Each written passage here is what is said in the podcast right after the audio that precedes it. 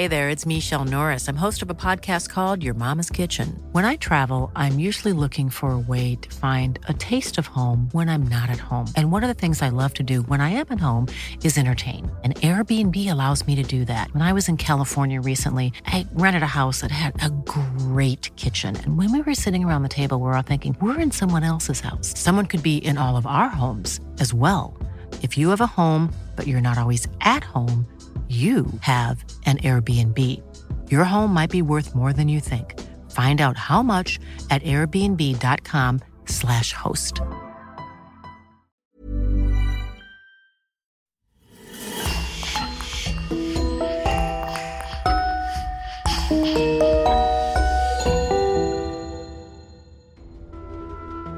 Bonjour et bienvenue à tous pour une nouvelle affaire criminelle. Vous aurez peut-être besoin de dormir avec les lumières allumées après avoir écouté les histoires de notre podcast. Mais si vous n'avez pas peur de faire face à vos pires cauchemars, rendez-vous maintenant sur lecoinducrime.com pour découvrir plus de podcasts exclusifs. Un grand merci à Christophe Vellens, Louise Prudhomme, Marc-Antoine Nastoumas et une nouvelle venue, Maï qui sponsorise le podcast sur Patreon. Et on commence. Aujourd'hui, je vais vous raconter une histoire criminelle qui fait froid dans le dos. Si vous avez une fascination gênante pour les esprits criminels les plus sombres, les plus désorientés et les plus glauques, je suis sûr que cette histoire va vous plaire.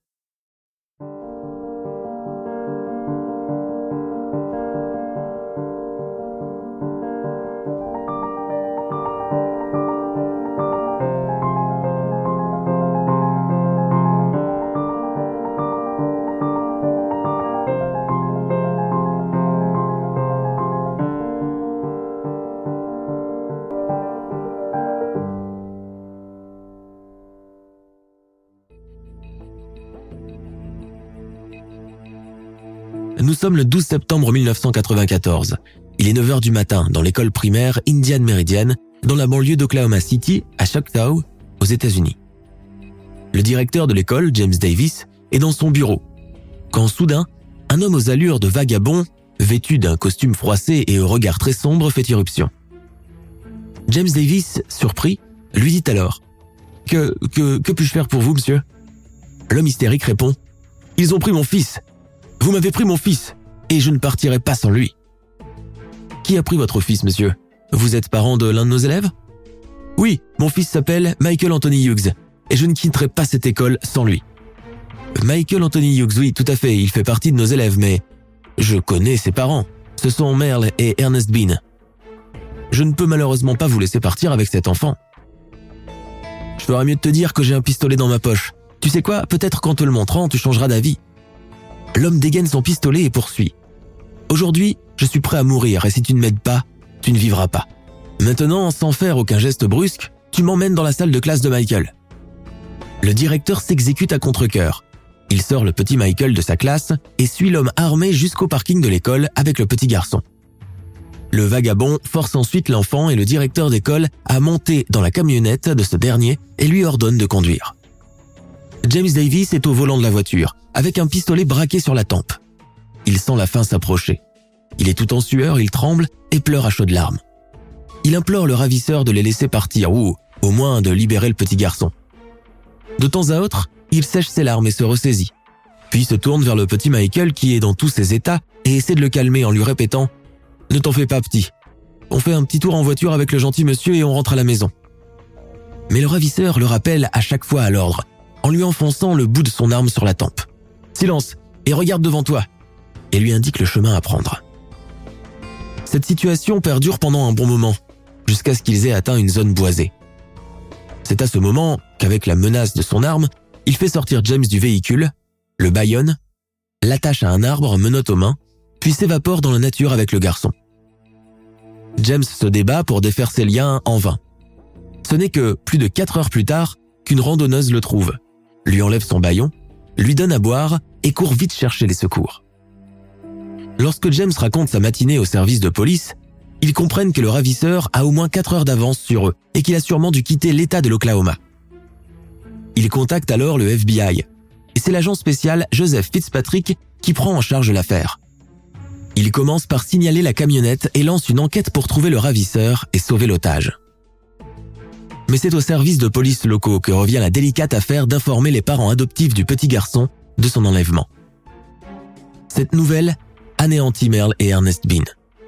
Surtout qu'ils n'ont même pas le droit de s'adresser au ravisseur à travers les médias pour l'implorer de ne pas faire de mal à leur fils adoré et fragile à cause des clauses de confidentialité qui réglementent les dossiers d'adoption.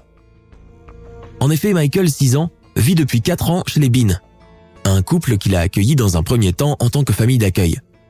Après le décès de sa mère, Tonya Don Hughes, dans un tragique accident alors qu'il a 2 ans, son père, un certain Franklin Floyd, le confie aux services sociaux. Après un certain temps sans nouvelles de lui, il le place chez les Bean. Six mois après le placement de Michael en famille d'accueil, Franklin Floyd est arrêté pour violation de sa liberté conditionnelle, pour une affaire d'enlèvement et d'agression sexuelle qui remonte à 1973. Lorsque le couple Bean accueille le petit garçon, il est très traumatisé et fait des crises d'angoisse. Il souffre également de mutisme et a des problèmes de motricité. Bean se lient d'affection pour lui et lui procurent tout l'amour, l'affection et l'environnement sain dont il a besoin, ce qui lui permet de se rétablir et de s'épanouir. De peur qu'il n'ait à revenir dans sa famille biologique, qui a sûrement été la cause de tous ses maux, les Bean décident de l'adopter et lui donnent le nom de famille de sa mère décédée, Hughes. Dans le cadre de ce processus d'adoption, l'ADN de Michael est comparé à celui de Franklin Floyd pour confirmer sa paternité. À l'issue de ce test ADN, il est établi que Franklin Floyd n'est pas le père biologique de Michael. Malgré ces résultats, dès sa sortie de prison, Franklin tente désespérément de récupérer la garde de Michael. Mais il n'obtiendra jamais gain de cause, la faute à ses antécédents judiciaires et surtout sa non-filiation biologique au petit. C'est suite au rejet de sa demande de récupérer Michael que l'étau se resserre dans son esprit, donnant ainsi vie à ce plan désespéré qui a conduit à l'enlèvement du petit ce jour du 12 septembre 1994 et lançant une vraie chasse à l'homme et l'une des enquêtes fédérales les plus palpitantes de ces dernières décennies. Une enquête qui permettra de lever le voile sur le passé sombre et les secrets troubles que Franklin Floyd a cachés depuis tant d'années. Comme il est d'usage, les enquêteurs remontent à la source et passent au crible le passé de Franklin, en commençant par son enfance. Et voilà ce qu'ils découvrent. Franklin Delano Floyd est né le 17 juin 1943 dans une famille rurale pauvre et marginale à Barnesville dans l'état de Géorgie. Il est le plus jeune de la fratrie de cinq enfants de Thomas et Della Floyd. Son père alcoolique et violent décède peu de temps après son premier anniversaire d'une insuffisance rénale et hépatique des suites de son addiction. Quant à sa mère, démunie, qui a du mal à subvenir à ses besoins et à ceux de ses cinq enfants, elle les abandonne.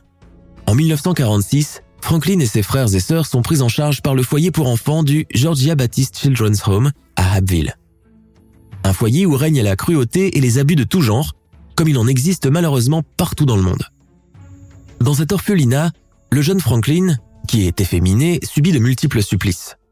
Il est battu, brutalisé et agressé sexuellement à plusieurs reprises par les résidents plus âgés, ainsi que par des adultes censés prendre soin des enfants. À l'âge de 6 ans, il est sodomisé avec un manche à balai par un autre pensionnaire de l'orphelinat.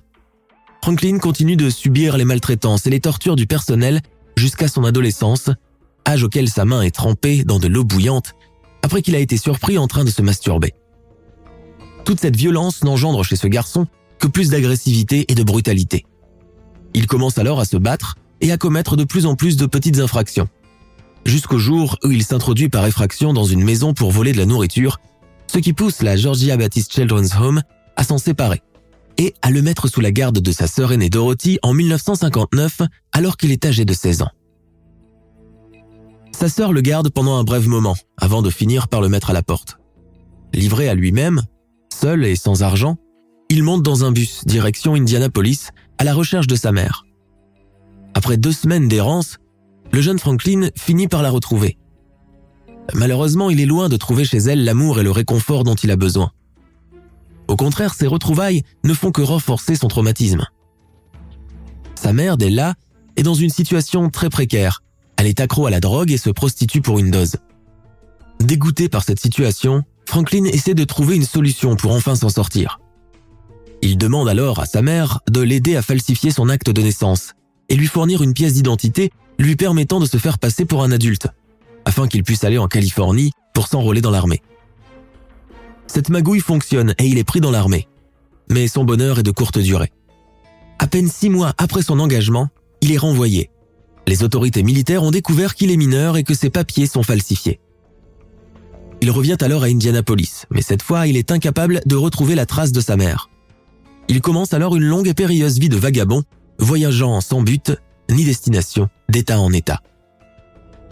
Sans plus tarder, après quelques mois à peine, à dormir dans la rue, à mendier ou à fouiller les poubelles pour trouver à manger, le 19 février 1960, Franklin entre par effraction, tard le soir, dans un magasin de la chaîne américaine de grande distribution Sears à Inglewood, en Californie, pour voler une arme à feu. Cependant, une alarme anti-vol est déclenchée et la police intervient sur les lieux très rapidement, ce qui entraîne un échange de coups de feu entre les agents de police et Franklin sur le toit du magasin. Pendant cette fusillade, il reçoit une balle dans le ventre, mais survit grâce à une intervention chirurgicale d'urgence. Après sa convalescence, il est envoyé dans une institution pour jeunes pendant un an. À 17 ans donc, la première d'une longue série d'infractions est inscrite dans le casier judiciaire de Franklin. Mais après sa libération, il revient très rapidement derrière les barreaux en 1962 pour violation de sa libération conditionnelle. Il est arrêté à la frontière entre les États-Unis et le Canada avec un autre libéré conditionnel. En juin 1962, cela fait un mois qu'il est en liberté et grâce aux services étatiques de réinsertion des anciens détenus, il travaille comme manutentionnaire dans l'aéroport international d'Atlanta. Mais ses pulsions agressives le rattrapent.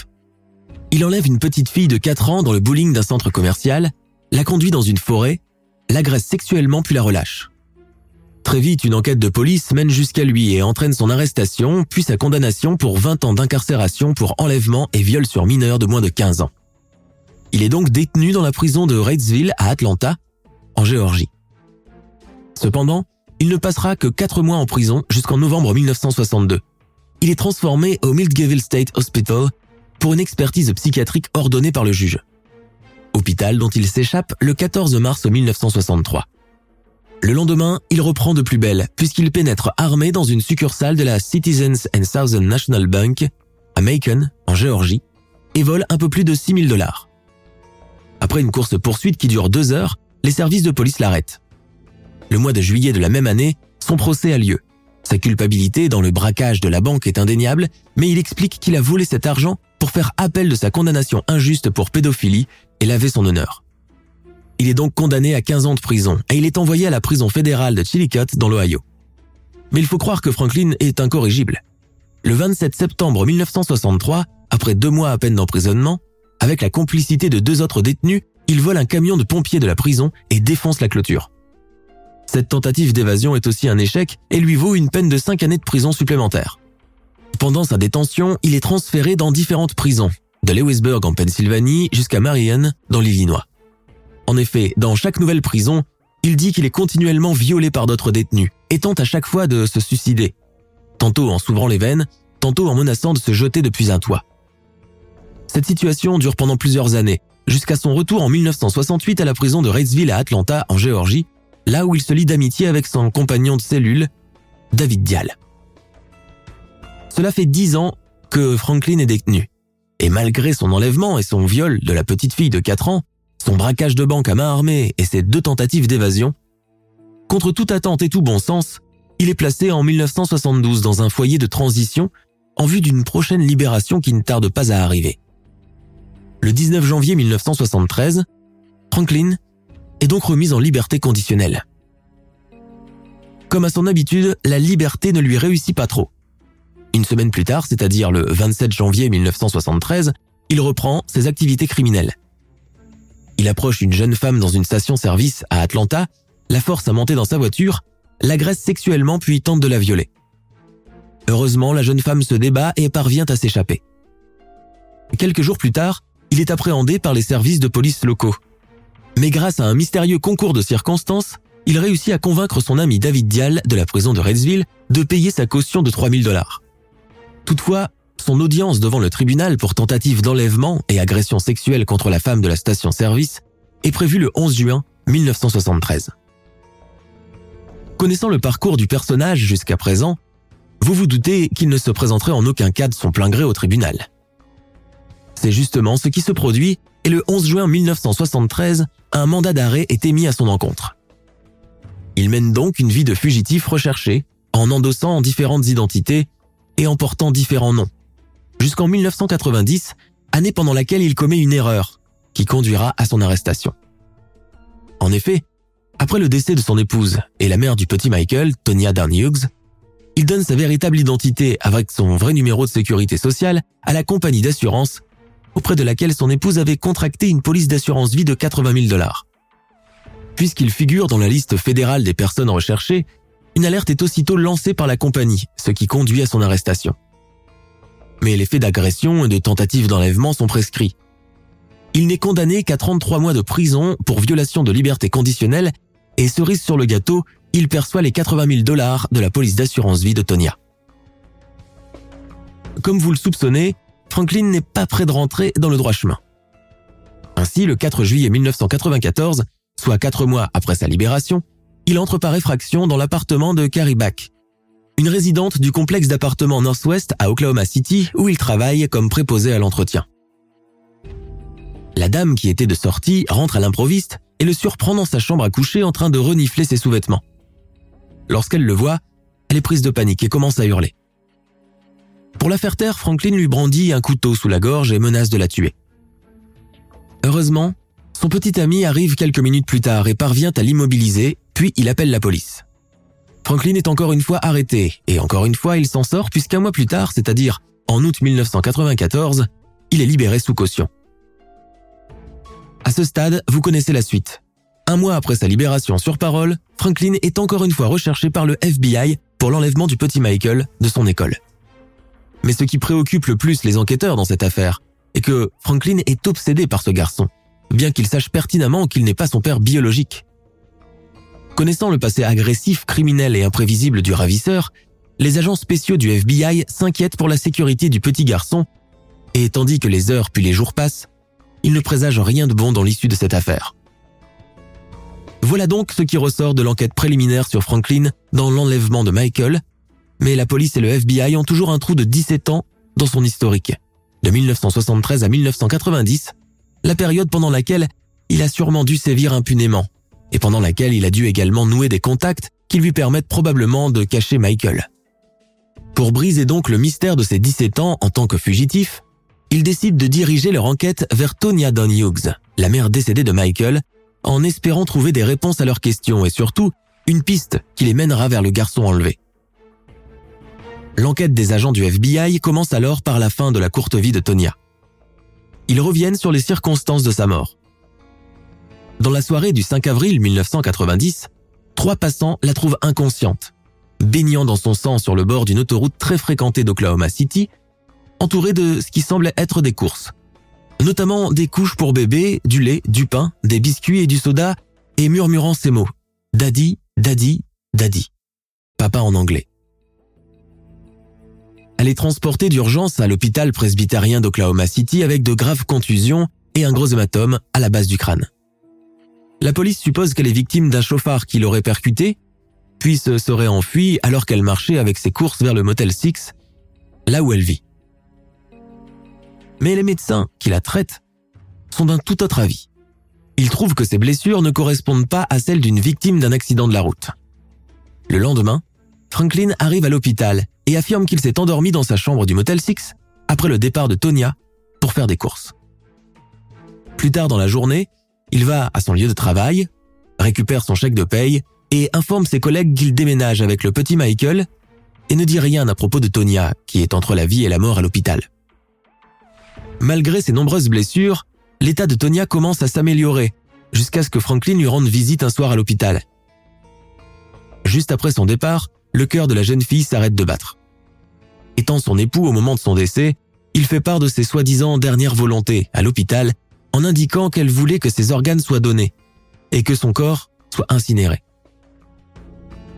Puis il remet Michael aux services sociaux les enquêteurs trouvent la fin de cette jeune fille très suspicieuse et se dirigent donc à Tulsa, dans l'état de l'Oklahoma, là où la jeune femme a vécu les derniers mois de sa vie. Les investigations les mènent au Passion, un bar à stripteaseuse bas de gamme où travaillait Tonya en tant que danseuse avant de mourir. Dans ce club, tout le monde les renvoie vers une autre danseuse, Karen Persley, qui était très amie avec Tonya. Et les employés du Passion avaient vraisemblablement raison puisque Karen a semble-t-il beaucoup de choses à révéler aux enquêteurs. Une fois que ceux-ci l'informent de la raison de leur visite, la danseuse se lance dans une tirade sans fin. Enfin, j'attendais que quelqu'un vienne un jour m'interroger à propos de mon amie Tonia. C'était une fille très intelligente. Elle n'avait pas du tout le profil des filles d'ici. Pendant ses pauses entre deux clients, elle avait toujours un livre à la main. Tonia était très belle, mais elle était aussi très cultivée. Sincèrement, au début, je ne comprenais vraiment pas comment cette fille dans la vingtaine a atterri dans ce coin miteux. Mais très vite, j'ai compris que c'était son mari qui la poussait à travailler. C'était un vieil homme qui s'appelle Clarence Hughes. Les policiers comprennent qu'il s'agit de l'un des multiples noms d'emprunt qu'a porté Franklin pendant sa cavale. Karen reprend. C'était lui qui récupérait ses chèques de paix et il lui est arrivé à pas mal de reprises de venir faire des scandales dans le club quand Tonia ne rapportait pas assez d'argent. Après quelque temps, je me suis lié d'amitié avec elle et elle m'a expliqué que Clarence était dominateur et très agressif et qu'il menaçait de la tuer, elle et son enfant, si elle essayait de le quitter. Surtout qu'avec ses contacts de l'ordre fraternel de la police, une association volontaire formée d'agents de police et de civils œuvrant pour l'amélioration des conditions de travail des agents de force de l'ordre, Franklin a dû intégrer cette organisation sous l'une de ses fausses identités. Tonia disait qu'il pouvait la retrouver, peu importe où elle se cacherait dans le pays. Mais moi je m'y connais en relations toxiques. Du coup, je lui ai conseillé de prendre son courage à deux mains et de le quitter quand même. Surtout qu'il y avait un jeune homme qui semblait l'aimer et qui était prêt à la protéger, elle et Michael. Il venait régulièrement la voir dans le club. Tonia m'avait dit qu'elle sortait en cachette depuis le lycée avec ce jeune homme qui s'appelait Kevin Brown. Je pense même que c'est le père de Michael. Le petit lui ressemble tellement. Enfin bref. Vous savez, quelques jours avant sa mort, Tonia était décidée à quitter Clarence pour de bon. Elle allait épouser Kevin et reprendre ses études. Sincèrement, moi j'ai toujours trouvé que sa mort n'avait rien d'accidentel. Je suis prête à parier que ce salaud de Clarence y est sûrement pour quelque chose. Il ne nous a même pas dit qu'elle avait eu un accident, et à sa mort, elle n'a même pas voulu lui rendre un dernier hommage en lui organisant des funérailles. C'est moi, avec quelques filles du club, qui nous sommes cotisés pour lui payer des funérailles. Lui, il s'est pointé quelques minutes pendant la cérémonie pour salir sa mémoire une dernière fois. Il criait partout « Vous croyez qu'elle était gentille, la Tonia, mais vous ne la connaissiez pas. Elle n'était qu'une traînée avec de gros secrets. » Et avant de partir, il a déposé une photo sur son épitaphe de lui, jeune, avec une petite fille blonde de 5 ou 6 ans qui ressemblait comme deux gouttes d'eau à Tonia. Il me semble bien que j'ai toujours la photo. Je l'ai prise après le départ de Clarence. Je ferai tout pour la retrouver et vous l'envoyer. Nous sommes maintenant une semaine jour pour jour après l'enlèvement de Michael et après le témoignage glaçant de Karen, qui a laissé les enquêteurs plus que perplexes. Ils reçoivent enfin la fameuse photo dont elle leur a parlé. Il faut croire que la danseuse disait vrai. La petite fille sur la photo a une ressemblance frappante avec Tonya Hughes, la femme décédée de Franklin et la mère de Michael. Après plusieurs expertises, il est avéré que la fille sur la photo est incontestablement Tonya, étant enfant. Petit à petit, l'idée horrible que Michael n'est probablement pas le premier enfant que Franklin enlève commence à germer chez les agents du FBI. Ils présument alors que Tonya a également été kidnappée par Franklin, qui l'a élevée, pour en faire ensuite sa femme. Et maintenant, c'est au tour de son fils Michael de subir Dieu sait quel supplice avec cet homme à l'esprit dérangé. Dans les semaines qui suivent, les agents du FBI essaient de retracer cette photo à l'aide de plusieurs témoignages qui leur permettent de suivre le parcours de Franklin endossant en diverses identités partout à travers le pays depuis 1973. De fil en aiguille, ils parviennent à localiser le premier enregistrement administratif connu de Tonya Hughes, qui n'est autre que son inscription dans une école primaire à Oklahoma City en 1975 sous le pseudonyme de Susan Davis, fille de Trenton B. Davis. Ensuite, l'enquête les mène en 1985 à Atlanta en Géorgie, là où Tonya est inscrite cette fois dans le lycée Forest Park, sous le nom Sharon Marshall, fille de Warren Marshall, un autre nom d'emprunt de Franklin.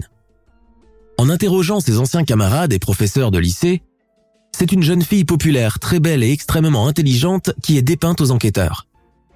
Sa meilleure amie de l'époque raconte qu'elle était une fille joviale, qui avait toujours le mot pour rire et qui avait de grands projets pour l'avenir.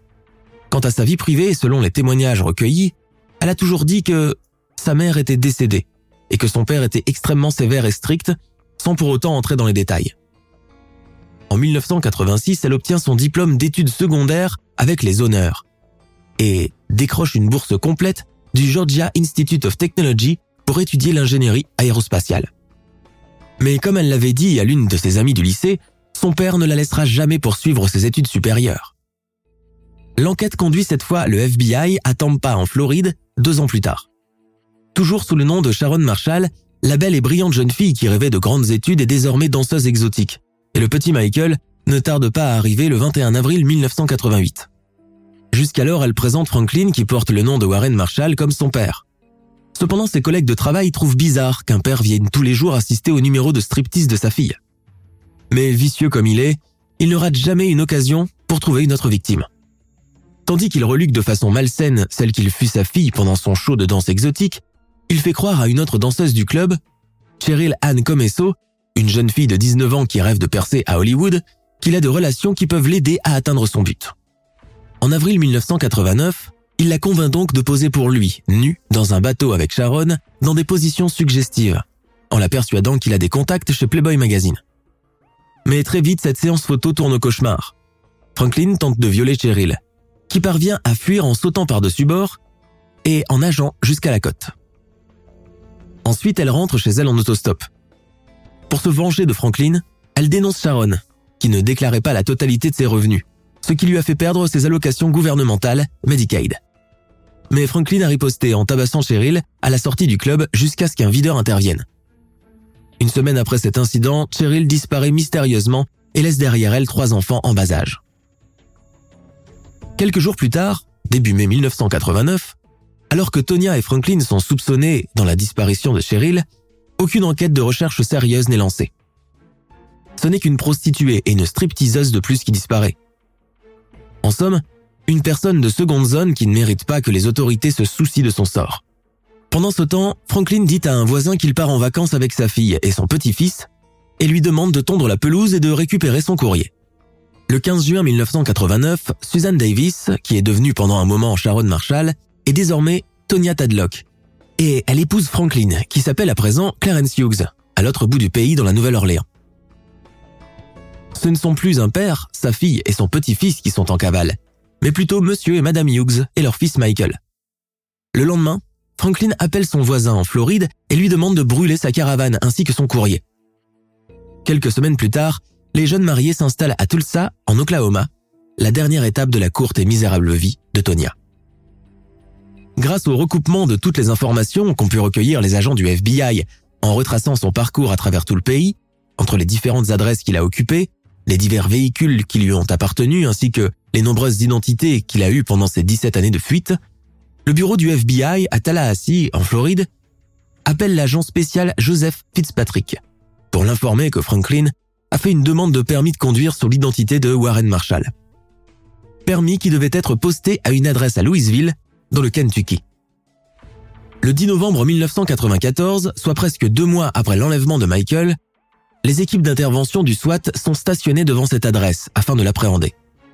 Mais craignant pour la sécurité du petit Michael, l'un des agents est déguisé en livreur FedEx et frappe chez Franklin, en prétendant qu'il est là pour lui livrer son permis de conduire. Une fois à l'extérieur, les agents du SWAT ne tardent pas à le maîtriser pour enfin l'arrêter. Certes, Franklin est désormais bel et bien derrière les barreaux, mais ce n'est qu'une victoire en demi-teinte pour le FBI, puisqu'aucune trace du petit garçon n'est trouvée. Malgré les multiples tentatives d'interrogatoire, Franklin nie farouchement avoir kidnappé le garçon, bien qu'il existe de nombreuses preuves le mettant en cause, notamment son identification formelle par James Davis, le directeur de l'école primaire. Les agents du FBI décident donc de se tourner vers ses collègues dans la concession de voitures d'occasion dans laquelle il travaille en tant que vendeur pendant quelques semaines, ainsi que ses nouveaux voisins de Louisville. Ceci rapporte qu'il n'a jamais mentionné un quelconque fils. Au lieu de cela, ils disent qu'il parlait sans cesse d'une fille qui se prostituait. Un certain Terry Evans, un voisin qui s'est lié d'amitié avec Franklin, raconte aux policiers que, n'ayant pas de télévision, Franklin venait toujours chez lui pour regarder l'émission The Fugitive. Après plusieurs interrogatoires, Franklin change sa version des faits face aux preuves de son enlèvement du petit garçon. Cette fois, il dit qu'il a effectivement enlevé Michael, mais pour le mettre à l'abri, loin de ses parents adoptifs, les Bean, un couple machiavélique et abusif. Et lorsqu'il est interrogé à propos de Tonya, puis confronté à sa photo avec elle enfant, il dit que l'homme bon qu'il est a eu pitié de la petite fille. Il n'a fait que la sauver aussi des griffes de sa mère indigne, prostituée et toxicomane, avec laquelle il sortait en 1974. Bien sûr, aucune de ces allégations n'est avérée. Les policiers ne trouvent aucune preuve permettant d'affirmer que Michael est confié à quiconque nulle part dans le pays. Ils ne trouvent aucune preuve de maltraitance non plus chez les Bean. Et, à ce stade, ils n'ont aucune information sur les parents de Tonya. Et ce sera sans compter sur la coopération de Franklin qui refuse de livrer leur nom à la police. Dans une énième tentative désespérée, les enquêteurs font appel à Rebecca Barr, une ancienne amie de Franklin qui a grandi avec lui dans l'orphelinat, afin qu'elle essaye de lui soutirer des informations sur ce qu'il a fait du petit garçon. Dans un premier temps, elle accepte de coopérer avec le FBI, mais ne parvient pas pour autant à faire parler Franklin. Au contraire, elle tombe sous son charme et l'épouse en prison. L'enquête sur l'enlèvement de Michael est au point mort, depuis plusieurs mois déjà. Et les déclarations des centaines de témoins interrogés par les agents du FBI ne présagent rien de bon dans le destin du petit garçon. Certains disent qu'ils ont eu les aveux de Franklin concernant la mort du malheureux garçon. Selon ces informations, Franklin aurait dit à sa sœur et à d'autres qu'il l'a noyé dans une baignoire dans un motel en Géorgie, puis l'a enterré dans une forêt peu de temps après l'enlèvement.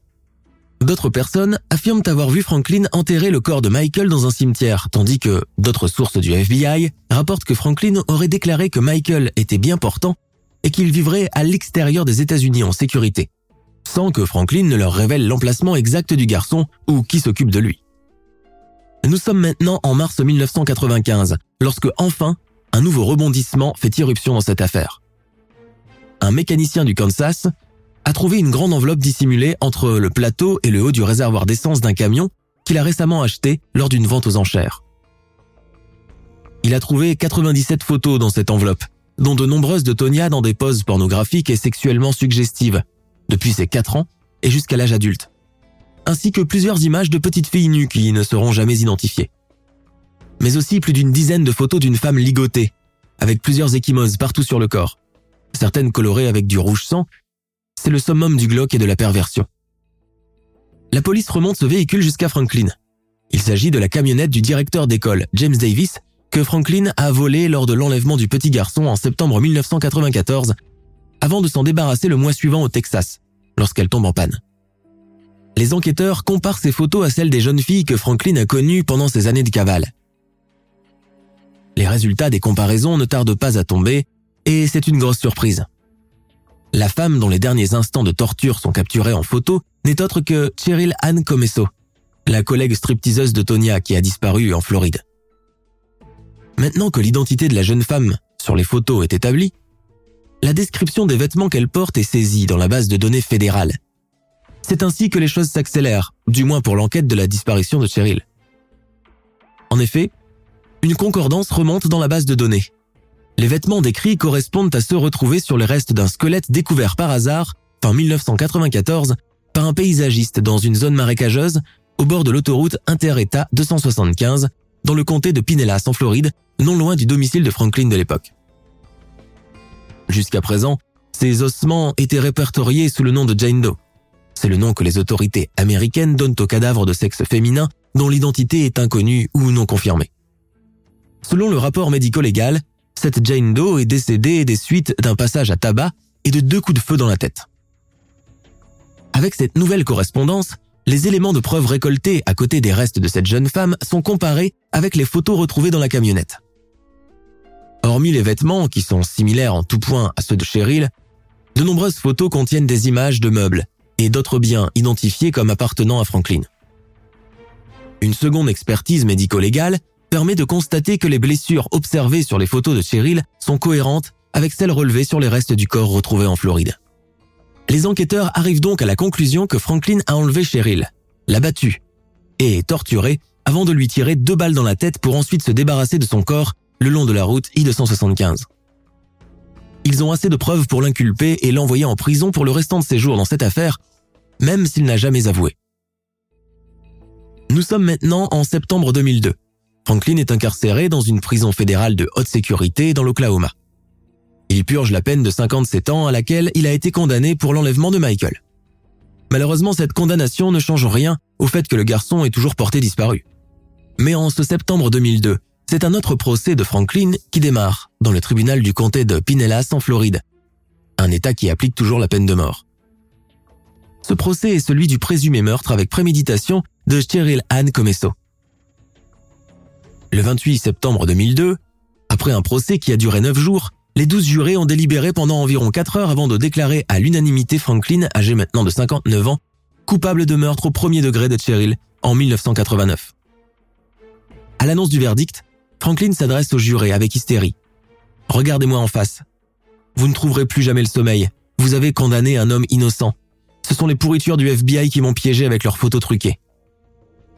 Quelques jours plus tard, Franklin est de nouveau dans le palais de justice. Cette fois, il doit faire face à la sentence de la juge Nancy Lay. Pendant qu'elle lit la sentence, Franklin sourit ironiquement et secoue la tête. En vertu des pouvoirs qui me sont conférés par l'État de Floride et en suivant les recommandations du jury, l'accusé Franklin Delano Floyd est condamné à la peine capitale par injection létale pour le chef d'accusation de meurtre au premier degré de Cheryl Ann Comesso. En attendant la date de son exécution, il sera incarcéré dans le couloir de la mort au sein de l'administration pénitentiaire de l'État de Floride. Monsieur Floyd, que Dieu ait pitié de votre âme. Je n'ai pas besoin de votre pitié ni de celle de votre Dieu. Allez tous en enfer, rétorque bruyamment Franklin, avant que les agents de police le conduisent à l'extérieur de la salle d'audience. Le 1er septembre 2003, Franklin fait appel de sa condamnation auprès de la Cour suprême de Floride, mais deux ans plus tard, sa peine est confirmée. Les années passent jusqu'en 2013. Franklin a maintenant 70 ans et il est toujours dans l'attente de son exécution dans le couloir de la mort quand le FBI et le Centre national pour les enfants disparus et exploités rouvre plusieurs cold cases, dont l'enquête sur l'enlèvement de Michael. Un an plus tard, les agents spéciaux Loeb et Fur, chargés de cette nouvelle enquête, passent plusieurs jours à interviewer Franklin en prison au sujet de Tonya et Michael Hughes. Au bout de plus d'une centaine d'heures de conversation, ils parviennent enfin à avoir une information exploitable du condamné à mort peu coopératif. Il leur déclare qu'en 1974, sous le nom de Brandon C. Williams, il a épousé une femme en Caroline du Nord. Par le biais des dossiers judiciaires et grâce au nom qu'il leur a donné, ils trouvent la trace d'une certaine Sandy Chipman. Ce nom leur permet à son tour de retracer le parcours de cette femme et de la trouver. Sandy Chipman était mère de quatre enfants, de deux pères différents. Suzanne, née en 1969, et Allison, née en 1971 de son premier mari. Cliff Sevakis ainsi qu'Amy, né en 1972, et Philippe, surnommé Stevie, né en 1974 de son deuxième mari, Dennis Brandenburg. Franklin et Sandy sont sortis ensemble pendant un mois avant de se marier. Quelques mois après leur mariage, Franklin la convainc de déménager avec toute sa famille avec lui à Dallas, au Texas. En 1975, Sandy est condamnée à 30 jours de prison pour avoir délivré des chèques sans provision. Alors qu'elle purge sa peine, elle laisse ses enfants sous la garde de son mari. Après sa libération, elle rentre chez elle et découvre que la maison est vide. Son mari et ses enfants sont partis. Sandy tente alors de porter plainte pour enlèvement, mais les autorités locales lui disent qu'en tant que beau-père, Franklin a le droit de prendre les enfants. Après plusieurs mois de recherche, elle arrive tout de même à trouver ses deux filles, Allison et Amy, dans un centre pour enfants géré par l'église locale. Mais elle n'a jamais retrouvé son aîné Suzanne, ni son dernier Philippe. À l'issue de cette enquête, et à l'aide d'échantillons d'ADN prélevés chez Sandy Chipman, les agents Loeb et Fur dévoilent enfin la véritable identité de Tonya Hughes. C'est la fille aînée de Sandy, Suzanne Marie Sevakis. Plus tard en 2019, un homme du nom de Philip Steve Patterson s'est manifesté, estimant qu'il est le petit frère de Suzanne et le fils de Sandy, toujours considéré comme porté disparu. Des tests ADN confirment son identité en 2020. Il a été pris en charge par les services sociaux puis adopté en privé en Caroline du Nord. Confronté aux conclusions des deux agents, Franklin regarde l'agent spécial Loeb droit dans les yeux, sans manifester une once de regret, et raconte enfin ce qui est arrivé à Michael Hughes. Le jour où j'ai enlevé Michael de son école, j'étais très en colère et j'en voulais à Tonya, qui m'a trompé avec un autre. Mais j'en voulais surtout à ce garçon, parce qu'il est la preuve qu'elle est allée voir ailleurs. Dans le cadre de sa procédure d'adoption par les BIN, des tests ADN ont confirmé que Franklin n'est pas le père biologique de Michael. Donc j'étais au volant, je me dirigeais d'Oklahoma City vers Dallas, et Michael est devenu hors de contrôle. Il pleurait, il criait. C'est là que j'ai senti la pression monter et j'ai manqué de patience. À la dernière sortie d'autoroute quittant l'Oklahoma, je l'ai sorti de la voiture. Je lui ai tiré deux balles à l'arrière de la tête pour le faire taire, puis je l'ai enterré sur place. Après plus de 20 ans, il ne reste probablement rien du corps de Michael, mais les agents du FBI passent la zone au peigne fin avec l'aide d'une équipe d'anthropologues de l'Université de l'Oklahoma, ne serait-ce que pour trouver les deux douilles ou les œillets métalliques des baskets de Michael. Cependant, ils ne retrouvent rien. Mais au moins, la réouverture de ce cold case, vieux de deux décennies, a révélé la véritable identité de Tonya Hughes, dont la mort suspecte demeurera probablement un mystère, et a surtout mis fin aux recherches de Michael. Malgré l'absence de corps, ses parents adoptifs ont déclaré que les aveux de Franklin leur ont enfin permis de faire le deuil de ce garçon parti beaucoup trop tôt. Franklin Delano Floyd, ce criminel cruel et dénué d'humanité qui a brisé tellement de vies, a aujourd'hui 78 ans et souffre de graves problèmes de santé. Sans date fixée pour son exécution, il est fort probable qu'il mourra de cause naturelle dans le couloir de la mort.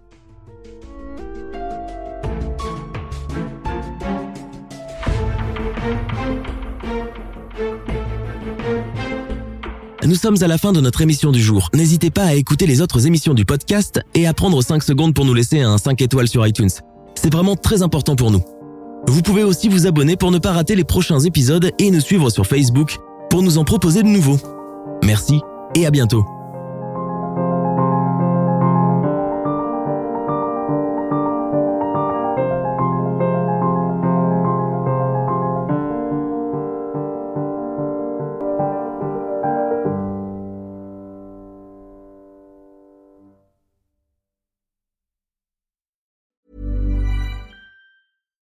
When you make decisions for your company, you look for the no-brainers. And if you have a lot of mailing to do, stamps.com is the ultimate no-brainer. It streamlines your processes to make your business more efficient, which makes you less busy. Mail checks, invoices, legal documents, and everything you need to keep your business running with stamps.com. Seamlessly connect with every major marketplace and shopping cart. Schedule package pickups and see your cheapest and fastest shipping options from different carriers. With rates up to 89% off USPS and UPS rates. And with the Stamps.com mobile app, you can take care of mailing and shipping wherever you are. Make the same no-brainer decision as over 1 million other businesses with Stamps.com. Sign up with Code PROGRAM for a four-week trial, plus free postage and a free digital scale. No long-term commitments or contracts. That's stamps.com. Code program.